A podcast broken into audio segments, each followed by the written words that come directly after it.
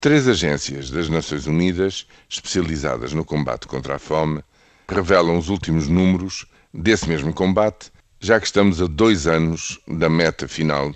Em 2015 era suposto os objetivos do milénio, no seu objetivo número um, reduzir a fome no mundo para metade. Reduzir para metade, reduzir a taxa de incidência da fome é, digamos, menos exigente do que exigir a redução do número de pessoas com fome, já que entre 1990 e 2015 é este o período, estes 25 anos, não é?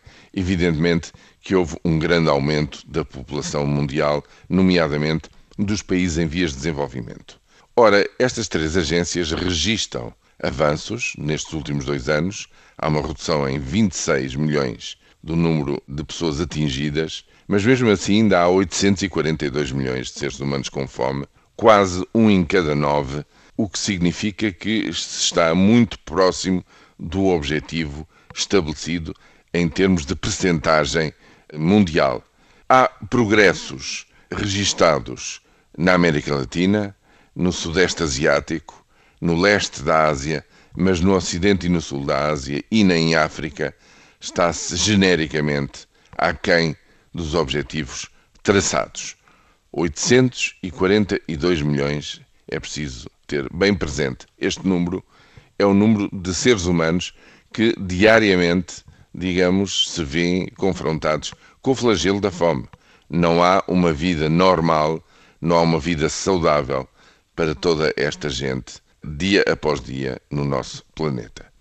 Em termos de países que falam a língua portuguesa, ex-colónias de Portugal, há grandes progressos registados no Brasil, desde logo, mas também em Angola, que passou de uma situação de extrema, diria, de catástrofe social nos anos 90 para, eh, digamos, reduziu em mais de 60%.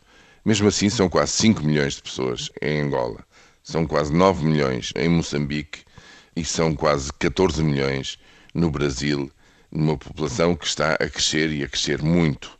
Nos outros países de língua portuguesa, os mais pequenos, não há estatísticas disponíveis, mas queria para já chamar a atenção para uma emergência que está a criar-se neste preciso momento.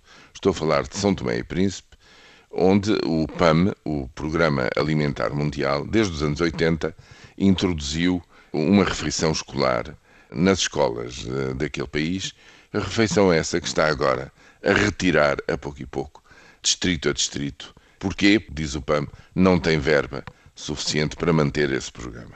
Ora, isso vai originar, efetivamente, uma situação de carência alimentar para crianças em idade escolar em São Tomé e Príncipe. Fica aqui, desde logo, este alerta. Uma coisa é certa: daqui a dois anos vai-se fazer o balanço final deste programa a 25 anos. E aí ver-se-á que, efetivamente, com grandes progressos, mesmo assim alcançados, o objetivo número um ficará um bocadinho aquém daquilo que todas as Nações Unidas se tinham proposto alcançar ao fim de 25 anos.